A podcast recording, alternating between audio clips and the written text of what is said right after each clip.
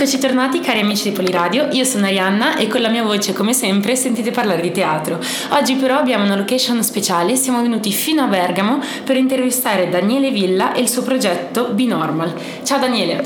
Ciao, ciao a tutti. Allora, eh, abbiamo appena assistito allo spettacolo, il cui titolo quindi è Binormal, però in realtà tu con Sara e Claudio, che sono gli altri due attori, fai parte del progetto, della regia del progetto Sotterraneo. Di che sì. cosa si tratta? Dunque, Sotterraneo è la compagnia che abbiamo composto a ormai nel lontano 2005, che è un collettivo di ricerca teatrale, cioè che fa teatro contemporaneo, che si confronta con tutta una serie di linguaggi della sperimentazione della scena contemporanea, live art, performance, eccetera, eccetera.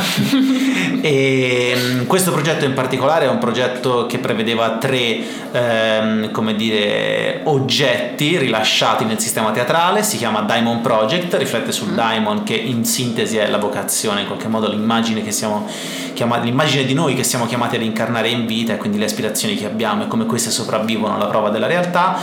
Eh, lo spettacolo di questo trittico che abbiamo portato qui a Bergamo si chiama Binormal ed è sostanzialmente una, mm, un, un, lavoro di circa un'ora che è composto per quadri e questi quadri compongono una sorta di giornata impossibile in cui due trentenni sopravvivono nel quotidiano in conflitto fra la brutalità del, del presente e la inarrivabilità delle loro aspirazioni. ok, sì, effettivamente il titolo era quindi Binormal Diamond Project completo. Sì, si contrappone delle... a B-Legend, che era l'altro spettacolo dove c'erano dei bambini esatto, che incarnavano personaggi esatto. famosi, quindi e quindi eh, oggi è il 17 maggio, va bene, ma è venerdì 17, quindi siete scaramantici come compagnia, vi aspettavate qualche cosa di... cioè avevate più ansia di altri giorni o qualcosa del genere? Guarda, è curioso perché... Perché? no. Ok, no, ma sappiamo siamo, che è successo.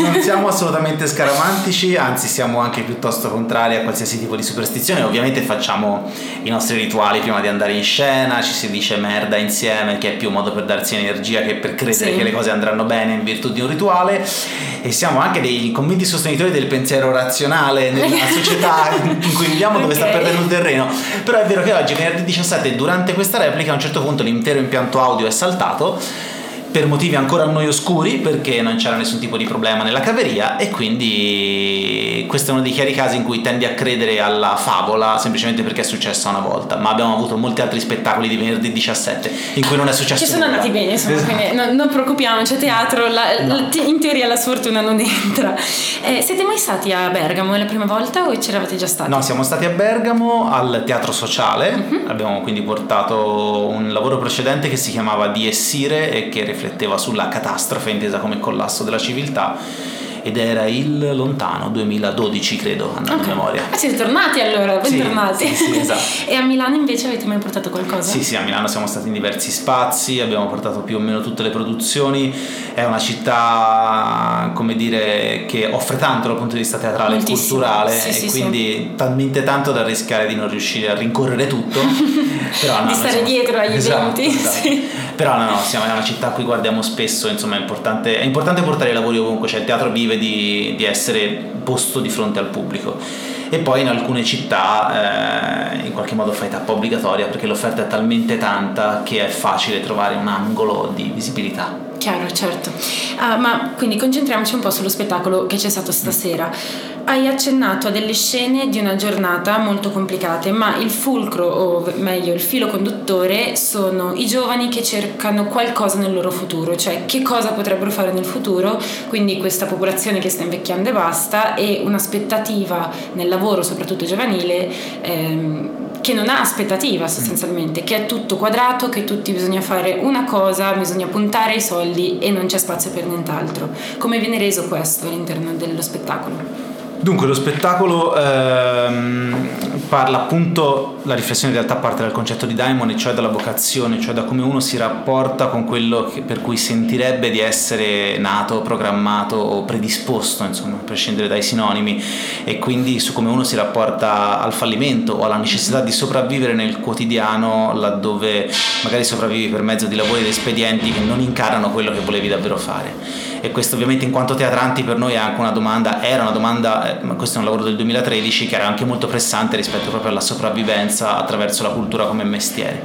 È chiaro che eh, nello spettacolo c'è una questione generazionale, cioè di quanto, il, di quanto accesso al potere, all'economia, alla visibilità c'è per nuove generazioni, ma è chiaro che dal 2013 a oggi la domanda si è fatta se possibile ancora più complessa, nel senso che non c'è solo un discorso di blocco generazionale, ma c'è un discorso di... Eh, mi verrebbe da dire di sofferenza ormai introiettata delle nuove generazioni, no? come se ci fosse una sorta di nichilismo strisciante per cui siccome le prospettive non sono... Eh, c'è una sorta di conflitto fra una società che in qualche modo in tutto il mainstream e nella comunicazione ti dice che devi essere te stesso, seguire i tuoi obiettivi e, e lo fai in modo manipolatorio semplicemente perché poi attraverso la merce ti, ti, ti sembra di soddisfare questo mhm. bisogno, al tempo stesso è una società molto bloccata per meccanismi macroscopici che riguardano la competizione globale, che riguardano una serie di livelli che non affronteremo adesso, ma che porta un giovane a dirsi in realtà se non posso ottenere quello a cui aspiro, tanto vale non aspirare più a niente, tanto vale certo. sedermi certo. e magari darmi a qualche forma di narcosi, dalle più alle meno gravi, che mi diano un quotidiano accettabile. E questo certo. però secondo me paralizza la società, non solo i giovani.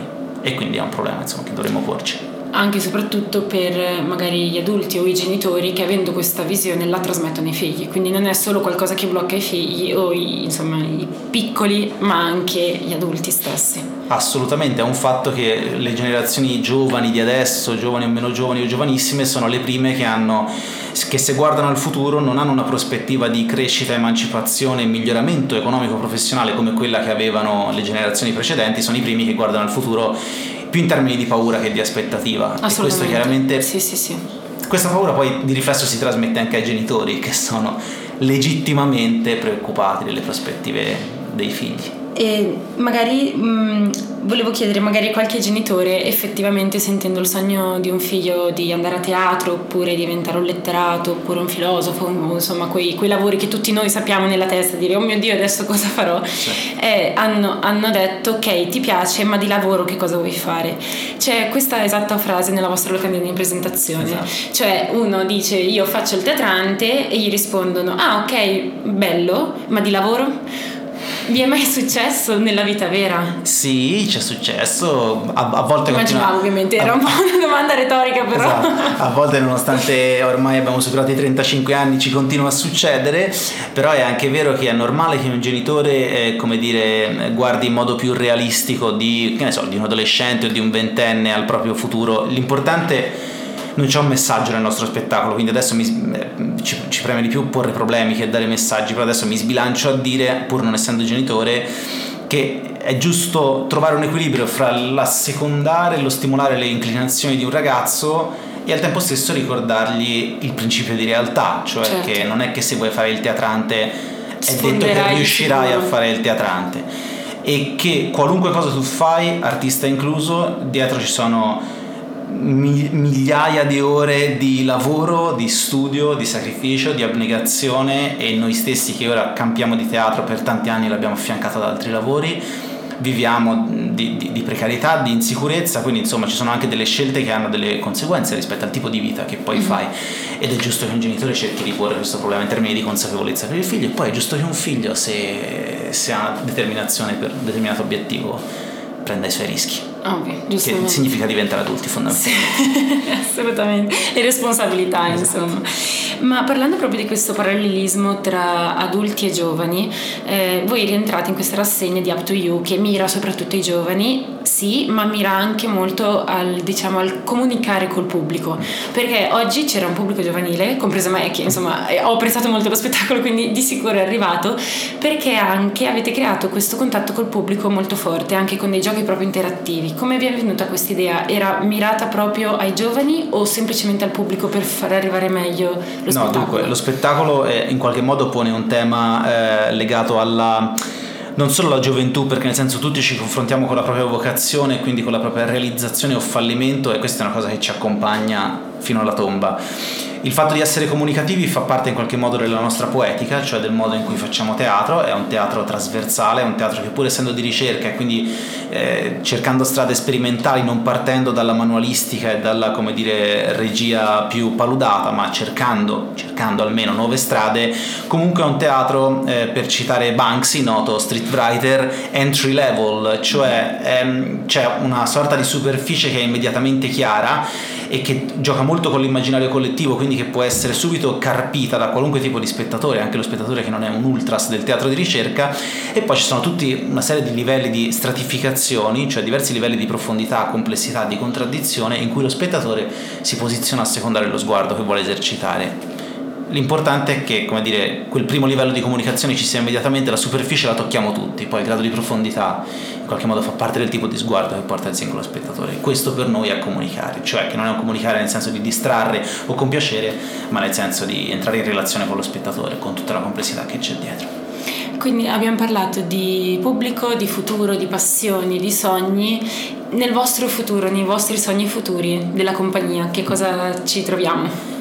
Guarda, noi siamo, non ci possiamo lamentare, siamo molto vicini a quello che volevamo fare, cioè viviamo di teatro, lo pratichiamo in tutta Italia, lo pratichiamo all'estero, abbiamo avuto importanti riconoscimenti in termini di premi e di sostegni istituzionali, quindi quello che rimane è eh, che la tua opera possa diffondersi il più possibile, che ci sia sempre interesse da parte del pubblico e del sistema teatrale, ma soprattutto perché quello si fa cultura per in qualche modo contribuire alla, ad una palestra di intelligenza collettiva che è fatta di teatro, è fatta di libri, è fatta di cinema, è fatta di incontri, di relazioni, relazioni umane dirette che sono sempre più importanti in una società che si sta sempre più duplicando nel digitale e quindi di continuare a fare questo mestiere al massimo dei livelli e col massimo della, della dedizione continuando a camparci. Ovviamente. Ovviamente. Non, non, chiediamo di Alla più di quello che abbiamo adesso in fondo, però Bellissimo. nel tempo. Bellissimo, allora io ve lo auguro con tutto il cuore. Grazie. Eh, grazie per essere tornati a Bergamo, spero che succederà anche tra poco. E se tornerete a Milano vi seguiremo anche lì sicuramente. Saremo quindi... a Milano al festival da, nessuno, da, vicino Nessuno è normale a metà luglio. Quindi... Perfetto. Ah, quindi presto, quindi siete qua vicino. Perfetto, benissimo. Grazie mille, grazie mille per il tuo tempo. Grazie. Ci, ci sentiamo presto e arrivederci a tutti. Grazie. Ciao a tutti.